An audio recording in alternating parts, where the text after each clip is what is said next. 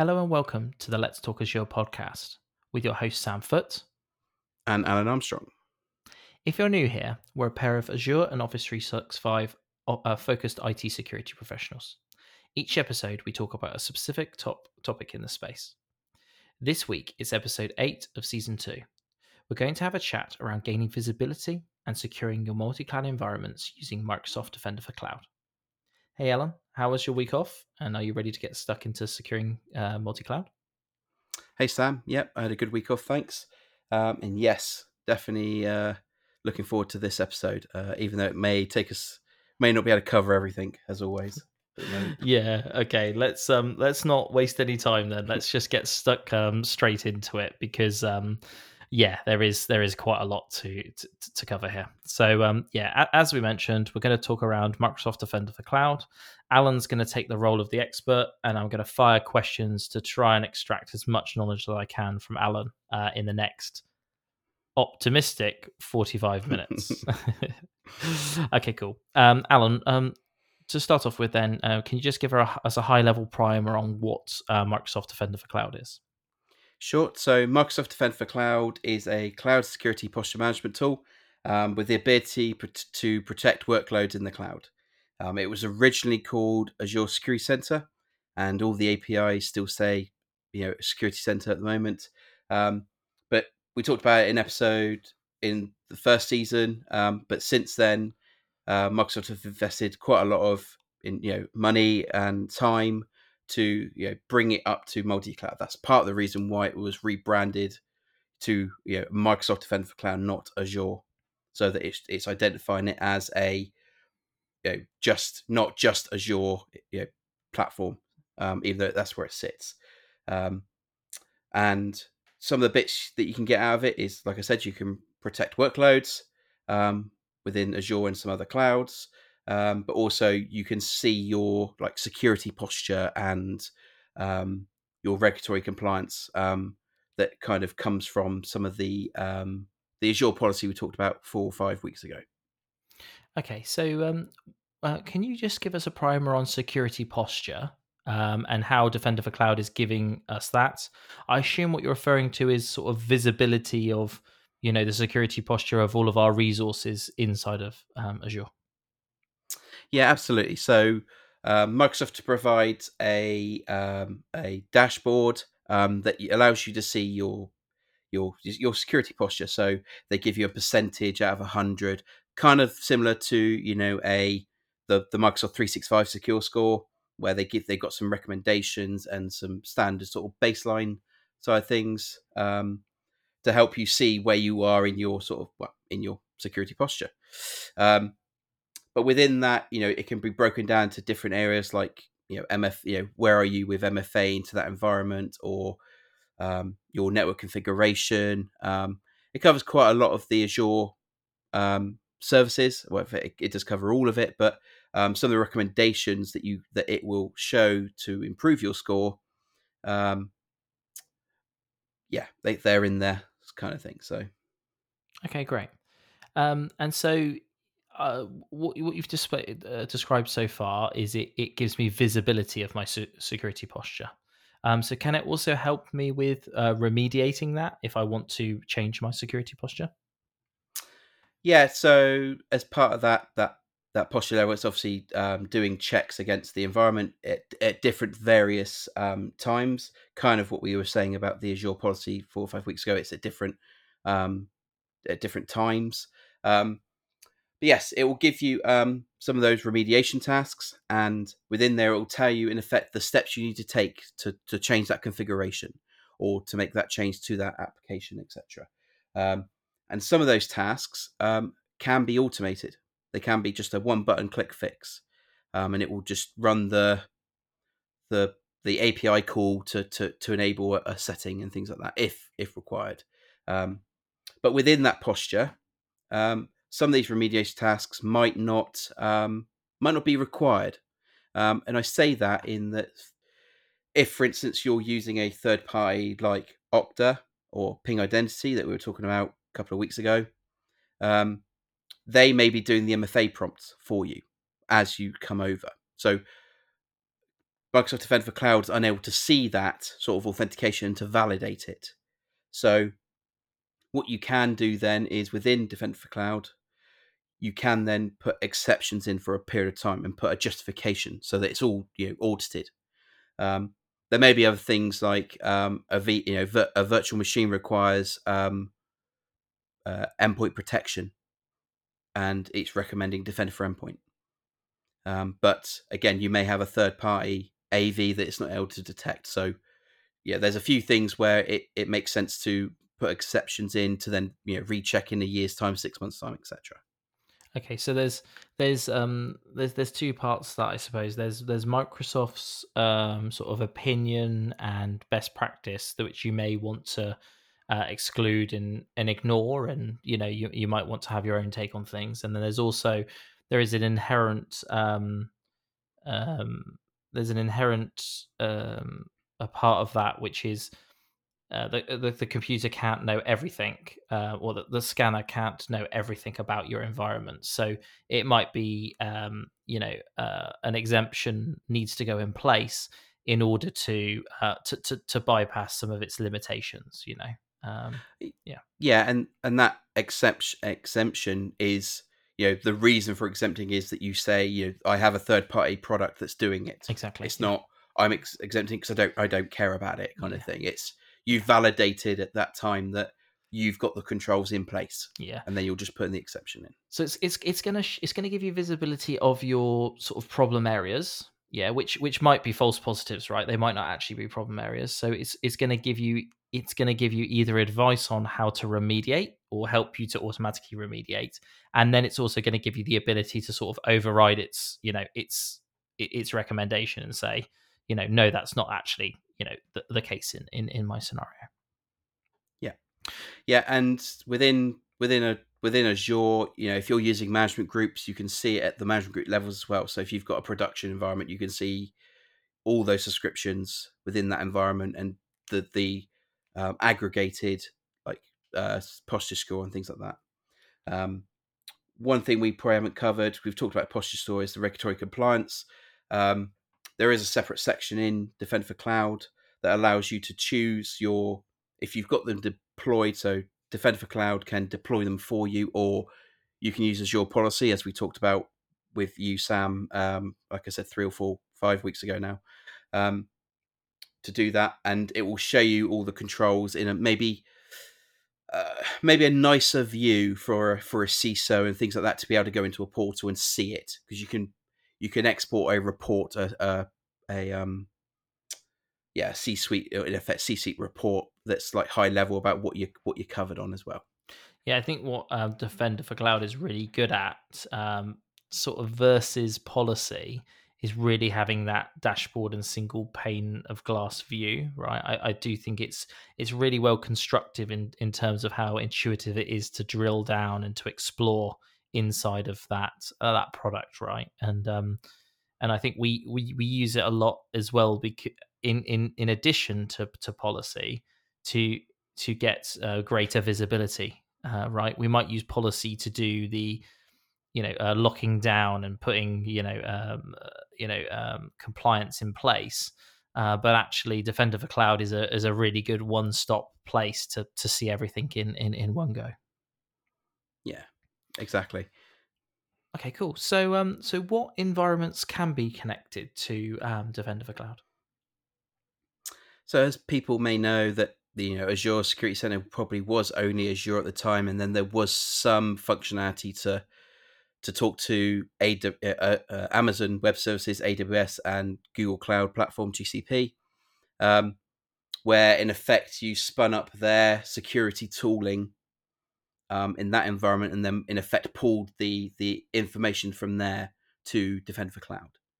Um, but now with uh, probably uh, October November time last year, um, they brought out sort of native um, cloud security posture management. So instead of using a, a first party tool in that cloud, they're doing it directly now. So the connections then you know in effect when you connect them it's pulling it's scanning the the environment um, or environments and then bringing that information or high level information against into defend for cloud to then you know um, benchmark against a, uh, a regulatory compliance. So that could be CIS, NIST, PCI DSS, etc.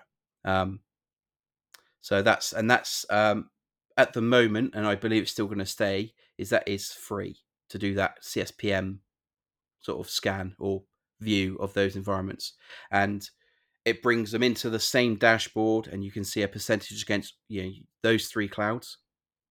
Um, so that's really good for from the cloud environment, but also using Azure Arc, um, you can bring um, on-premise um, servers um, into into Azure, which then means they can potentially benefit from some of the the security workloads.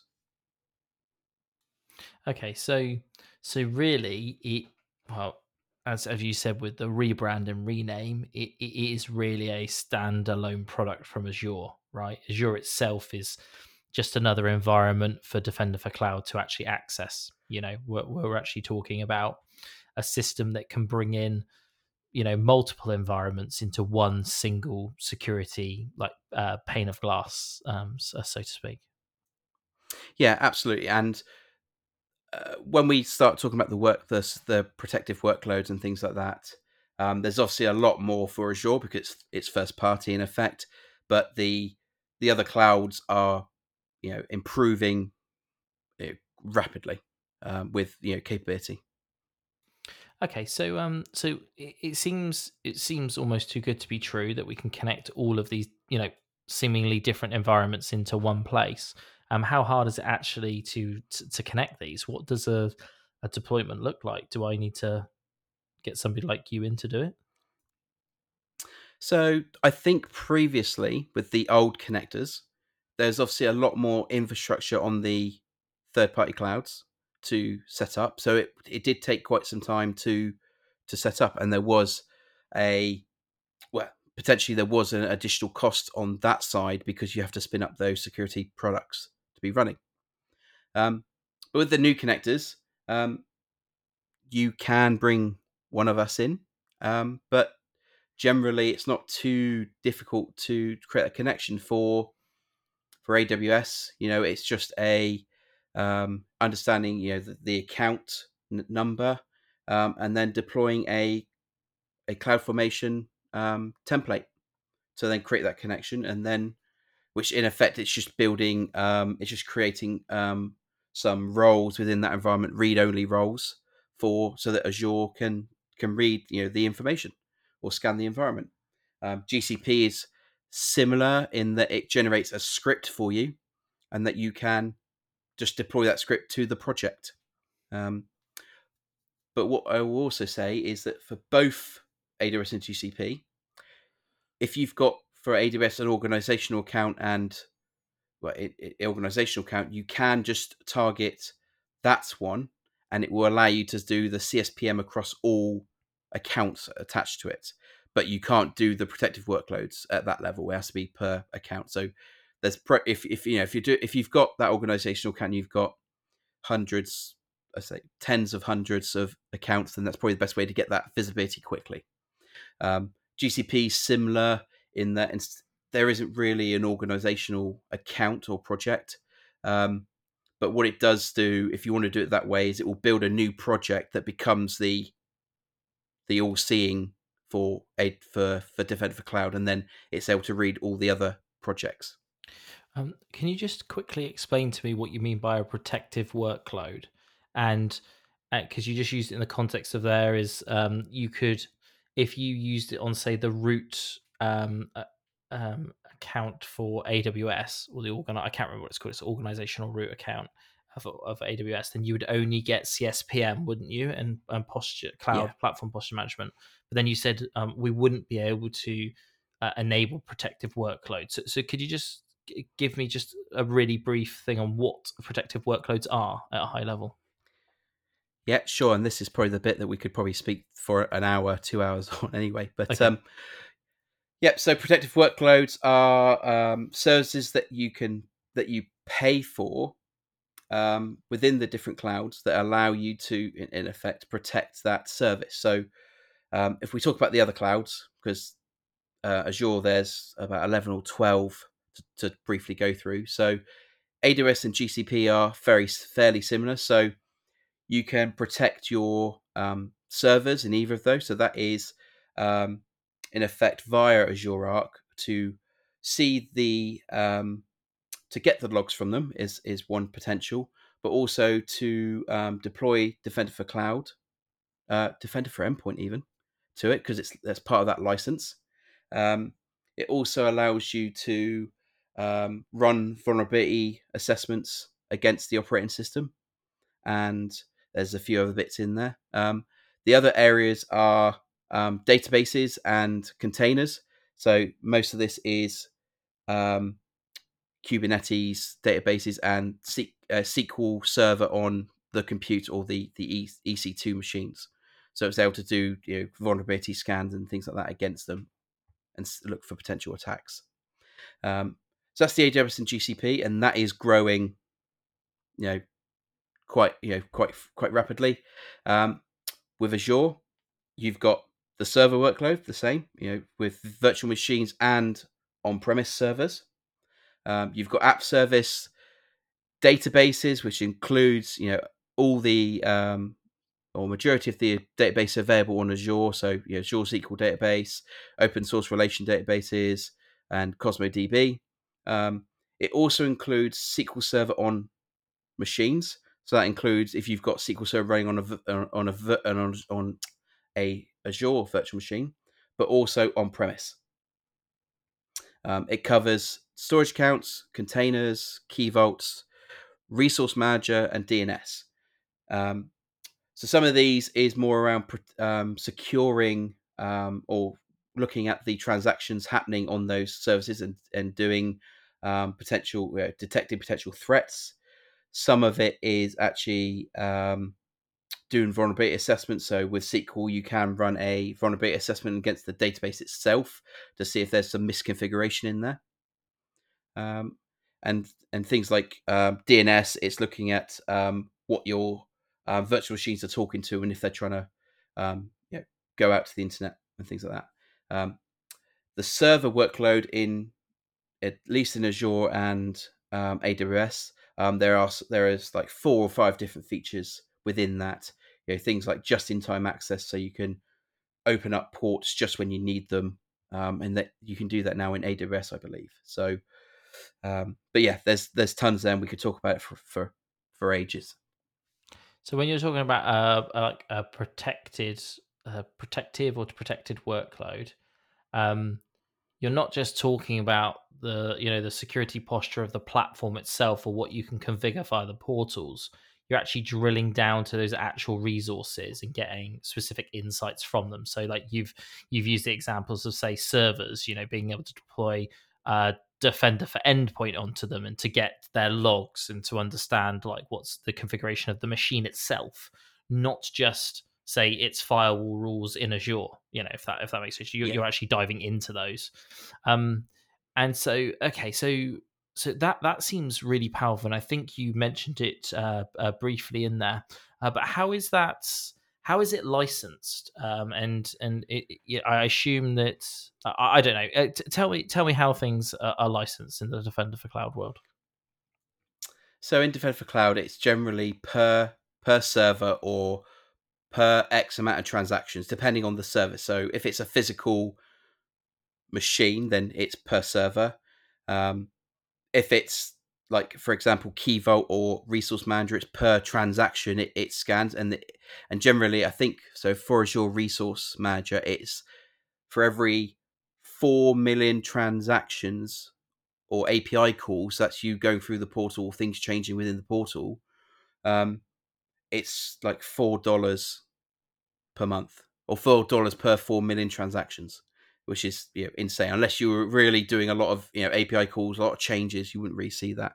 Um, same thing with like Key Vault, where it's where it's by transaction storage count, same thing, transactions in and out.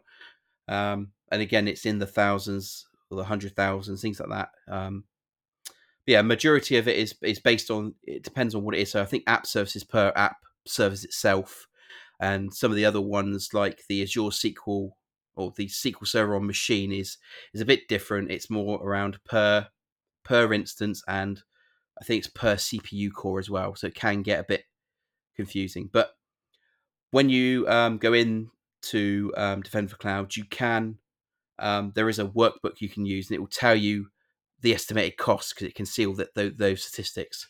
So you can see, oh, it would cost me if I enable Defender for server, then it would cost me this much per month.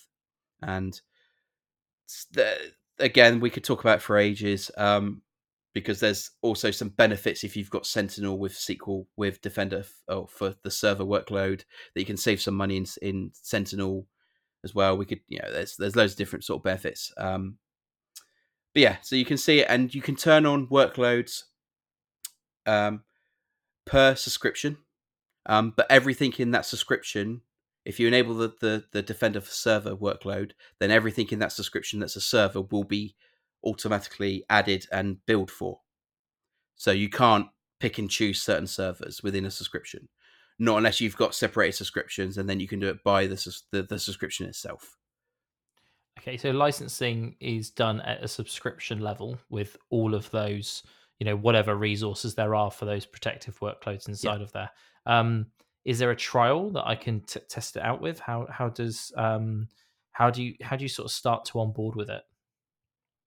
Yeah, exactly. So yes, there is a trial for 30 days when you first um, go in there on a subscription and you can enable it. Um, it allows you to use all the workloads. Um, like I said, the the cloud security posture management majority of it is free. Um, the only bit that isn't is the regulatory compliance. Um, so to to enable that, um, the the cheapest way to do it is to enable the Azure Resource Manager because it's going to be you're never going to spend four dollars, I don't think, not unless you're uh, you know it is a massive environment. Okay, and um, so is there a is there a free version of Defender for Cloud that you can use, or is it all is it either trial and licensed, or you know because I suppose there's the CSPM part of it. Is is that is that just the sort of free tier element that that we've got? Yeah, so yeah, so that's the only bit that's sort of free. The the bits you can do with that is you'll get all the remediation tasks and things like that for your Azure and for the other environments. Um, but you will be able to do the um, Azure security benchmark because that is a free sort of um, uh, it's not it's not regulatory compliance, but it is a standard that Microsoft have, which is based on some of those regulatory compliances. And again, we could talk about talk talk about that uh, for for quite some time. But yeah, um, as its own thing, yeah, yeah, definitely. Yeah. Okay, so um, in terms of, can we just um, talk about how an organization might utilize the output of Defender for Cloud, right? So so I'm a security team, you know, working on an enterprise's, you know, Azure. Well, not just Azure. I need to forget about that. It's not Azure Security Center anymore. It's it's everything. But I'm a security team. Um, you know, um, do do the owners of these subscriptions? What sort of permissions do I need to be able to view the Defender for Cloud output? You know, do, is it is it just one team in my organization that you would scope it down to or would you actually have say the owners of resources resource groups and subscriptions actually looking at this information as well? Yeah so from a from a RBAC perspective um, you only need reader access to view the scores and the regulatory compliance. Um, to be able to do any of the um, exceptions and a few other bits or enabling some of the workloads you need security admin um, but who should look at it? Well, it, it, you should definitely, you know, allow the the owners and the, the users of those subscriptions. But you're right; it should be probably other people, you know, the security teams um, that are looking after that environment. You may even you may or may not want to, but you may even want someone from the C-suite that has a, a, vested interest in that environment. You know, maybe it's the it is the the the um, the CIO or the the CISO um, that needs to make sure that you know we are going in the right way with it, and maybe they just see that that that single pane of glass across all of their cloud environment um, to be able to see that you know we are increasing our secure score. We're at a good level because you know getting to 100% is you know it would be great but you know how much resource do you need to put in to get to that what's acceptable from a from that perspective um but yeah because do, yeah. do you do you see security posture as a journey then that people will go on right because um I suppose in order to remediate and to improve, you have to be able to observe and gain visibility. So Defender for Cloud is giving us that, isn't it? It's right. It's gonna it's gonna benchmark our environment. It's gonna you know um, you know um, uh, show us the the good and the bad, you know, from that environment. And then at that point, you know, it's going to help you to plan and help you to move the needle um, over time. You know, um, we've talked about secure score, and there's there's many different viewpoints of secure score, but let's just take secure score as you know a valuable metric. Um, uh, how let's say I'm a let's say I scan and I'm a fifty percent, let's say, right? Um, how how do you approach with a uh, talking to a customer or client um, about how you plan that remediation and, and and and and sort of what what level should you go to? You know, are you aiming? It's out of hundred percent, right? So so like you know, what what is reasonable for for, for companies to, to to go through? Well, I think it's it's it's dependent on the organization because you know, and it depends how big I guess some of the resource, how big the environment is as well, because it depends how you've got to kind of you've got to understand what the risks it's identifying from the the remediation tasks. Because some of them i guess you can you can you may be mitigating the risk yourself or you can take that take that risk it may be the risk is small to make that change, but to make that change is a, is a huge impact to a product, maybe, um, because some of this stuff is, you know, it, it's it's easy to enable. So you know, one of them is, you know, um, st- we we always talk about storage accounts because it's the the bane of everyone's sort of cloud environments. hundred um, percent. Is that you know, at the moment, um, you're using a public storage account to push data into and it's not going over a, a VNet or a network. It's going from the application that might be third party into into it. Now, you know, the recommendation is to to not use public storage accounts, and you know, you have a there you have a potential mechanism to move it onto onto the VNet or to, onto a network, but you've now got to ask the developers to re-engineer what they talk to or re restructure the the architecture of that app. You know, it's not a, a whilst it's just a flick of a switch from one side. You know, the impact of that is you know app stops working. So there's a you know there's a bigger impact on other changes. So it's definitely a, a journey. Um, there are there are quick wins. There are ones that are, um, you know, uh, app service and um, enabling FTT, F, uh, SFTP, you know, instead of FTP only. Um, that may interrupt how um, builds get pushed up, but that's probably a simple configuration change from a client end. Um, or you're not using it, so you can just turn it on just to make sure that you you're protecting. Um, so there are you know there are quick wins. Um, we've been we've been there, and you know some of it is relatively easy to improve that score. And you know, some of it might just be enabling MFA. You know, we all you know there are organisations out there that haven't sort of done that yet or in the process, but you know, enabling MFA you know potentially stops that the the bad actor from getting onto the portal to do whatever they need to. So it's high impact. Well, it's it's it's high increase in security, but you know relatively low impact. So the the, re- the, remediation task gives some guidance on how many points they will increase and what percentage increase they will have to that score. So you can start to prioritize some of that if you want to you know, jump the score up in big numbers. But sometimes those remediation tasks are the easiest to do, but from an actual security perspective, are uh, not re- irrelevant, but uh, uh you know they they they don't really help with your attack surface too much. Um, so there's a bit of that um, with that. Um, I guess it's different when we look at regulatory compliance because you know organizations need to meet those those those um, those controls. But again, it is, it is all broken down into you know control one A, part B. These are the rec- the remediation tasks to to make that part compliant.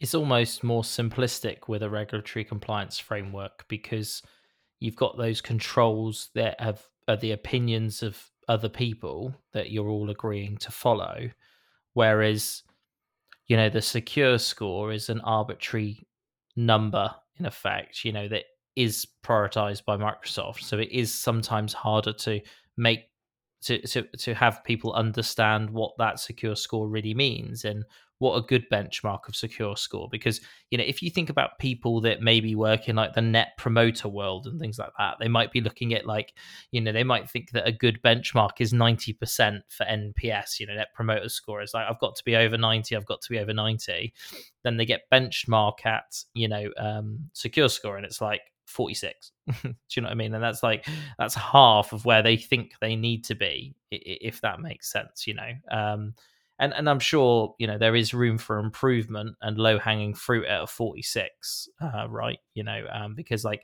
is it like MFA is like 17 points, 17 percent or something like that? It's quite high, isn't it? It's, it's, it, it's it can huge, be depending on how much yeah. variety of workload you have in the environment. So if you're Yeah. using a lot of different Azure resources, Yeah. then that that obviously that percentage is less. Yeah, Um, exactly. Yeah, yeah. So, um, so yeah, so th- there are some, like, like Alan said, some really um, uh, quick wins.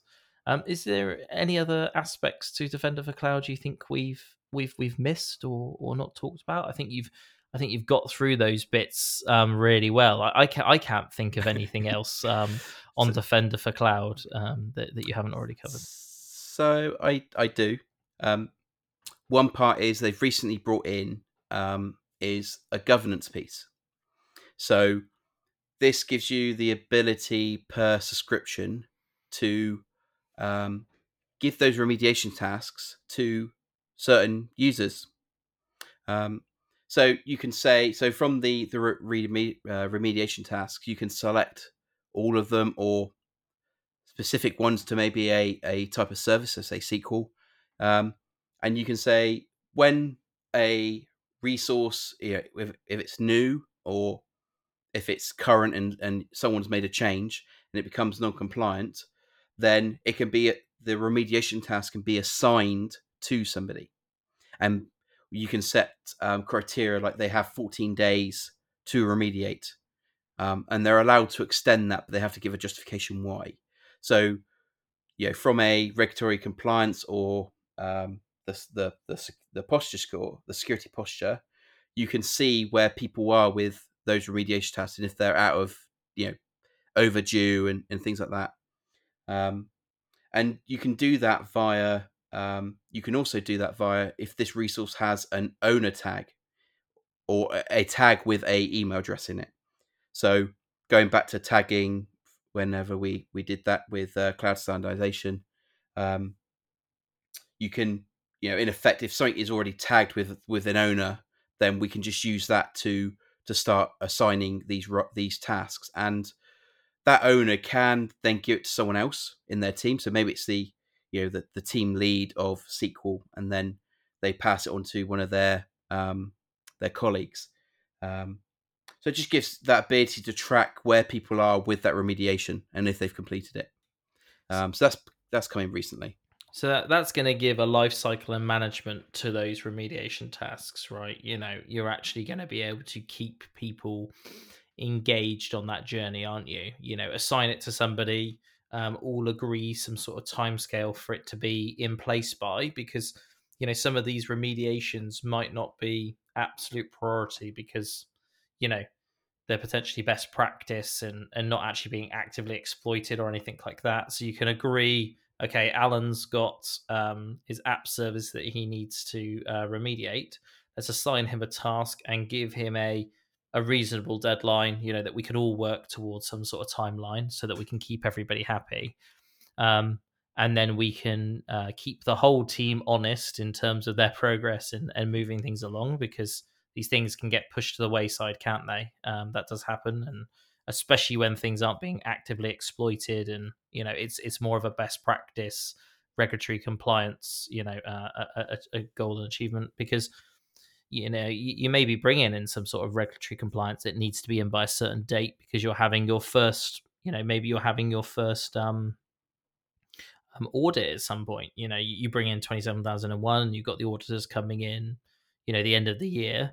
Um, you, you have to make sure you're remediated up and, and, and get yourself um, ready to go. You know, at that point, right? So this is going to handle that that that life cycle for you. Yeah, yeah, and good. and it also helps with um, you know going to those regulatory compliance audits and showing that you're at least attempting to get them remediated. You've got the plan. You know, yes, you may be you, know, you may not you may only be sixty percent compliant on NIST as an example, but you've got the plan of what you need to do. At least you're not like, oh yeah, I think I'm sixty percent and I don't know kind of thing. At least you've got that visibility.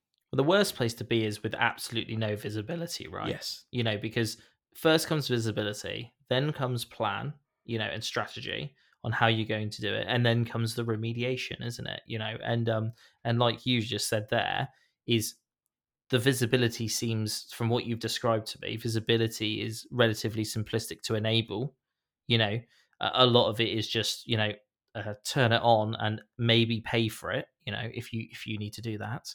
And then you know you can work on your remediation strategy and it's got all of the helpers in it to, to, to help you to facilitate that as well with your you know resource owners. Yeah. Yeah absolutely. Um, so the other part i haven't we haven't really talked about is we talked about the protective workloads and they're you know they're doing you know they're protecting you know key vaults and storage accounts etc and sql um, but it does generate if there are potential you know attacks or tries then it does generate alerts. So you do see those and you can get those sent to an email address. Um, but also you can integrate it into microsoft sentinel.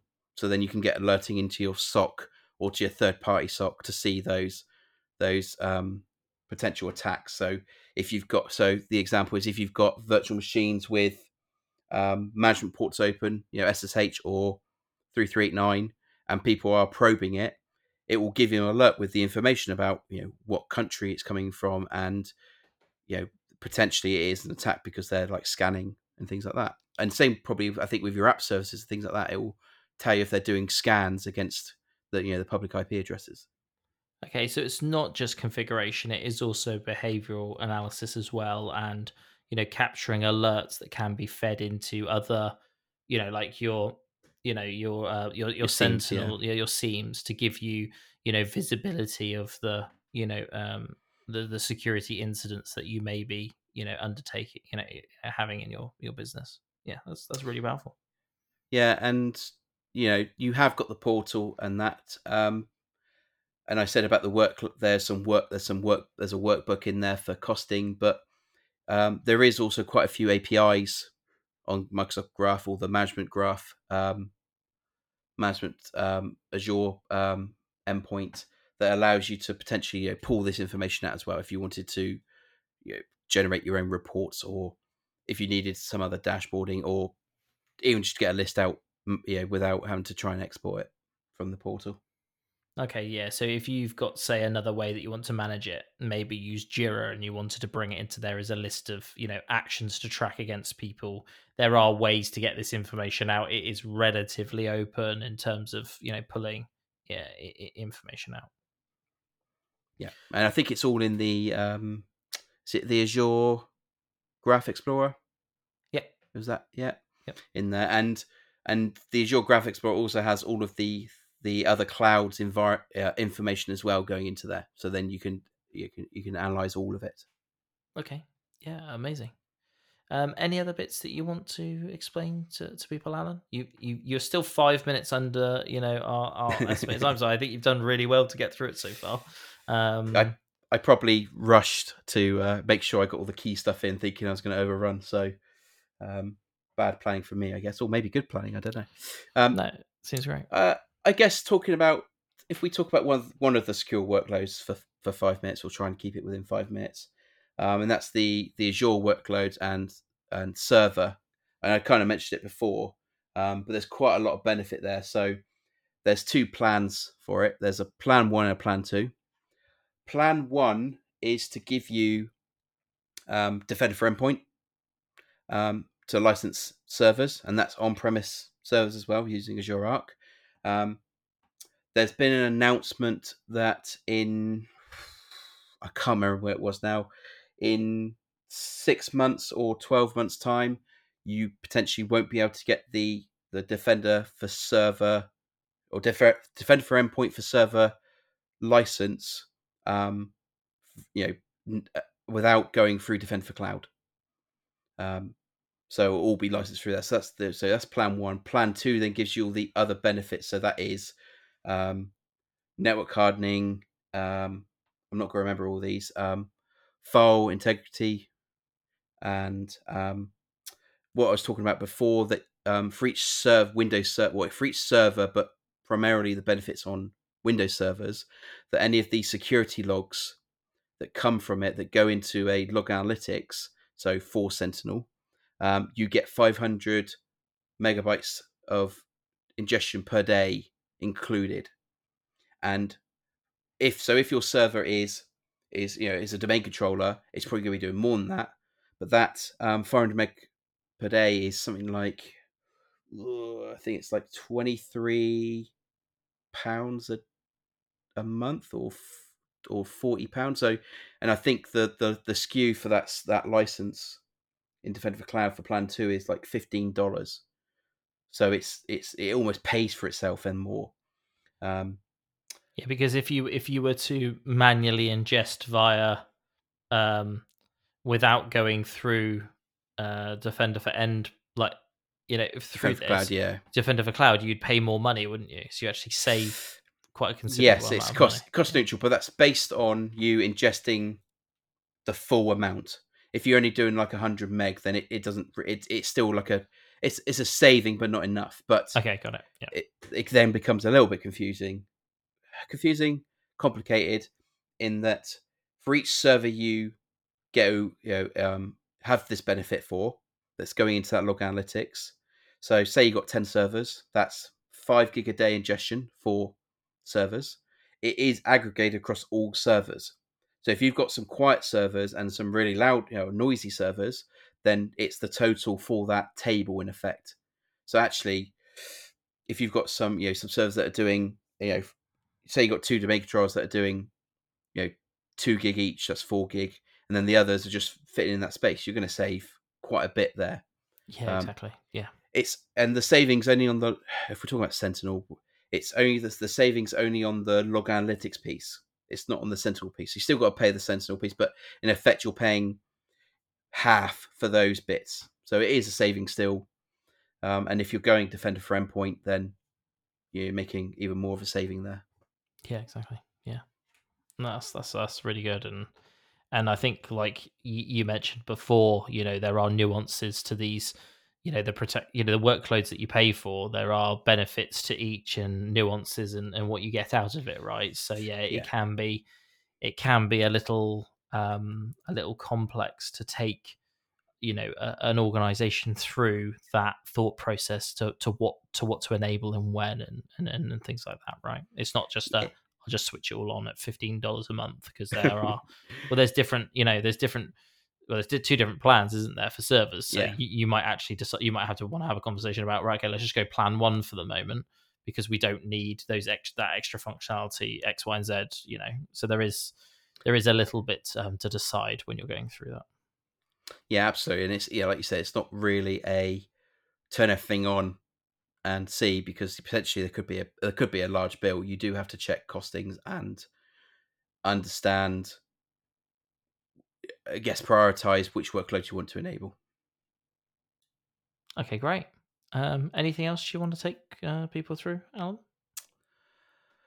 No, I think that's probably it in the the quick quick view of it. The only thing actually to say is that Microsoft, like I said before, Microsoft have been investing lots of you know money into this and and time and engineering time. Um, I've been part of the the private previews and the private preview community, and I've seen a lot of the the upcoming stuff coming, which I can't talk about. But I know that from you know work workloads for Azure, there is four, maybe five new workloads coming for various things that, that aren't covered yet. Um, and they're, it's, it's it's it's quite exciting about seeing them because yeah we've we we've done some testing on some of those and some of the stuff that's come out now like the the governance piece I was talking about. You know, I was one of the private preview you know people that were looking at it, so you can get involved as well. Um, it's not just down to um, Microsoft partners, things like that. It can be customers as well, providing you've got NDAs in place with them. Um, but yeah. Okay, cool. Yeah, so I think it's just positive to see that this is an area that is rapidly expanding, and they're investing into. There's there's more and more, t- you know, uh, technology coming through, um, which is almost just you know some of it is just you know extra capability just being added to to it automatically, right? So yeah, it's a great it's a great product to um to to, to, to look at. Okay, so let's do a little bit of reflection. Let me just uh, mirror back to you what I think you've told me, and we'll see how see how wrong I am. Um, so Microsoft Defender for Cloud, um, it's it, it's not just Azure; it's also multi-cloud and even on-prem. So you know it's almost a standalone product in its own right. I know it lives in Azure, but it is you know it does connect many different environments and systems. Um, it's it's relatively easy to connect. You know, to to, to gain that visibility. You know, uh, as you said, the the CSPM, the um, the cloud platform element of it is free. Kind of a no brainer to enable it.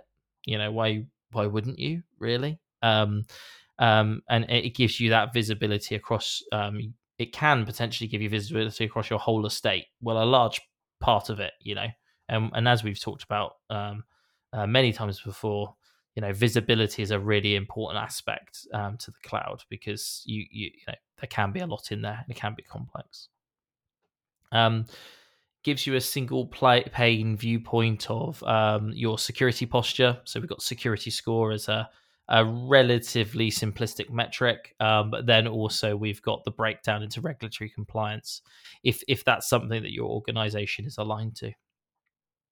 Um, also gives you the ability to view the remediation that you need to do. So Microsoft will give you the guidance um, on on that. Um, it will give you the guidance on the remediation that should take place, and it'll also give you the governance and support on how to um, to enlist people inside your organization or your wider team, maybe your partners and, and things like that, to actually um, to track remediation and give people roles and responsibilities with uh, remediation.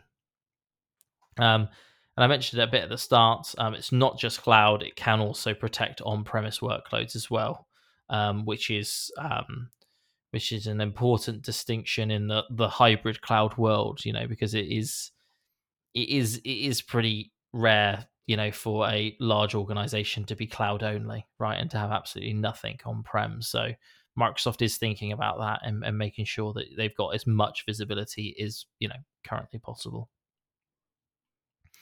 okay so um anything else that i've missed there alan that you want to clarify or tell me that i'm wrong about no i think i think that was right and it's just reiterating that microsoft are putting a heavy investment in in this product yep. and in developing it for you know multi-cloud.